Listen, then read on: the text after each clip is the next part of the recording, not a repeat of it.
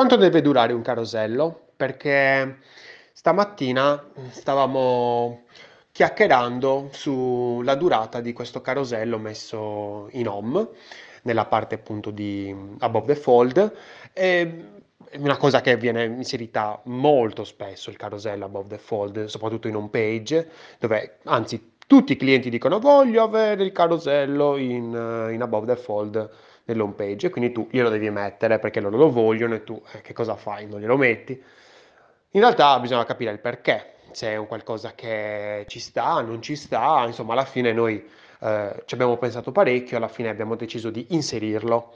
Quindi il carosello in questo caso è stato ponderato, abbiamo messo un carosello a tre immagini, perché mi sembra abbastanza tre immagini. Poi c'è gente che dice, ah, io ne ho 14, so 14 boh, non so se ne vuoi mettere 25, non lo so. Carosello è un qualcosa che ovviamente deve stimolare l'attenzione perché è un qualcosa in movimento, quindi io per esempio personalmente il carosello gli do um, un timing, quindi gli do del, un tempo preciso e poi dopo si muove da solo. Ovviamente do il controllo all'utente attraverso le freccine, le famose freccine e anche ovviamente il discorso del, del touch, quindi se sei da mobile lo puoi comunque toccare perché ovviamente va, eh, gli do maggior controllo, così l'utente ha più controllo ed è felice.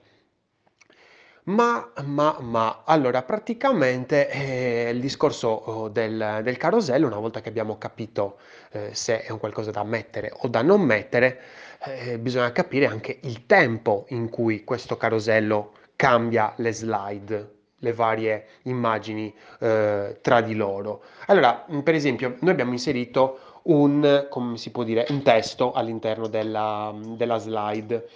All'interno di questo testo ovviamente eh, ci sono delle parole e allora abbiamo visto, abbiamo valutato, abbiamo detto ma eh, questo, questa, queste slide si stanno muovendo in una maniera troppo veloce, io non ho il tempo di leggere e allora ecco che magari il, il, il, il manager ha guardato e ha detto aspetta ma... Eh, come facciamo? Dobbiamo capire che tempo mettere. Perfetto. Allora c'è chi, per esempio, ha iniziato a leggere il testo all'interno della slide, ha preso il cronometro, ha detto, ah, io ci ho messo 11 secondi a leggere ogni slide. Ah, perfetto, quindi mettiamo 11 secondi. L'ho detto a voce alta, ci siamo messi tutti a ridere. Perché? Perché c'è un tempo standard. Non è un qualcosa da rispettare, non è una regola però non puoi mettere ogni slide da 11 secondi, non è possibile.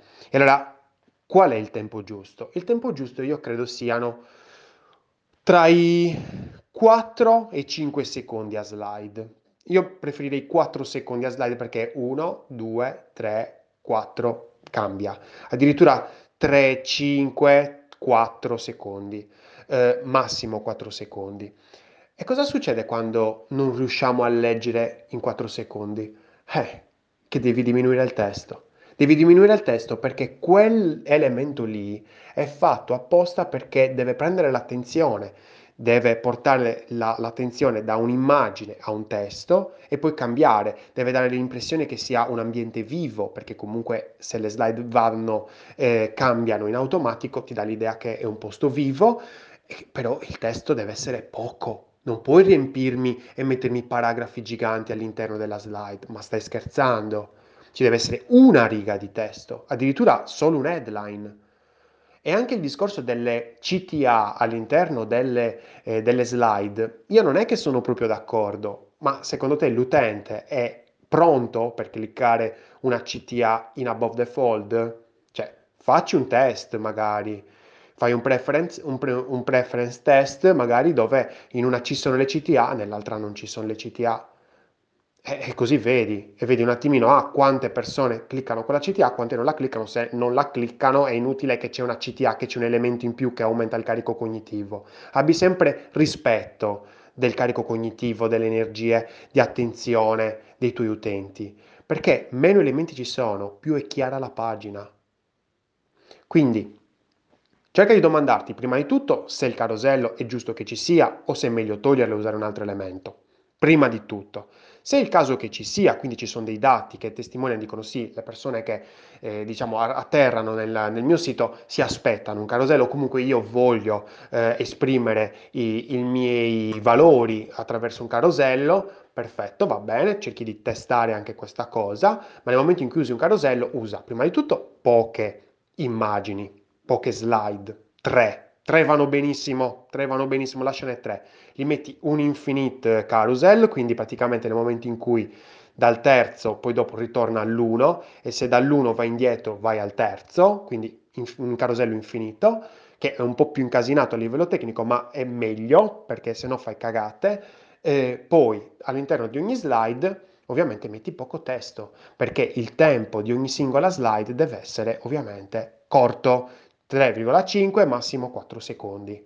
Dai la possibilità ai tuoi utenti di controllare questo eh, slideshow, questo carosello, come lo vogliamo chiamare, quindi de- inserisci degli elementi che danno controllo, le freccine, oppure i pallini no, per esempio a me non piacciono i pallini, i pallini non si capisce, cavolo, poi sono messi sempre in mezzo trasparenti, non si capisce mai nulla, dai contrasto a questi elementi, vuoi dare controllo? Eh, cavolo, io per esempio cosa faccio? Nella desktop inserisco le freccine, ma le freccine su mobile scompaiono e non ci sono, però c'è la possibilità di vedere un pezzo della slide successiva in modo tale che posso, capisco che posso eh, fare un, um, uno, uno swipe, un movimento col dito orizzontale, uno scroll orizzontale.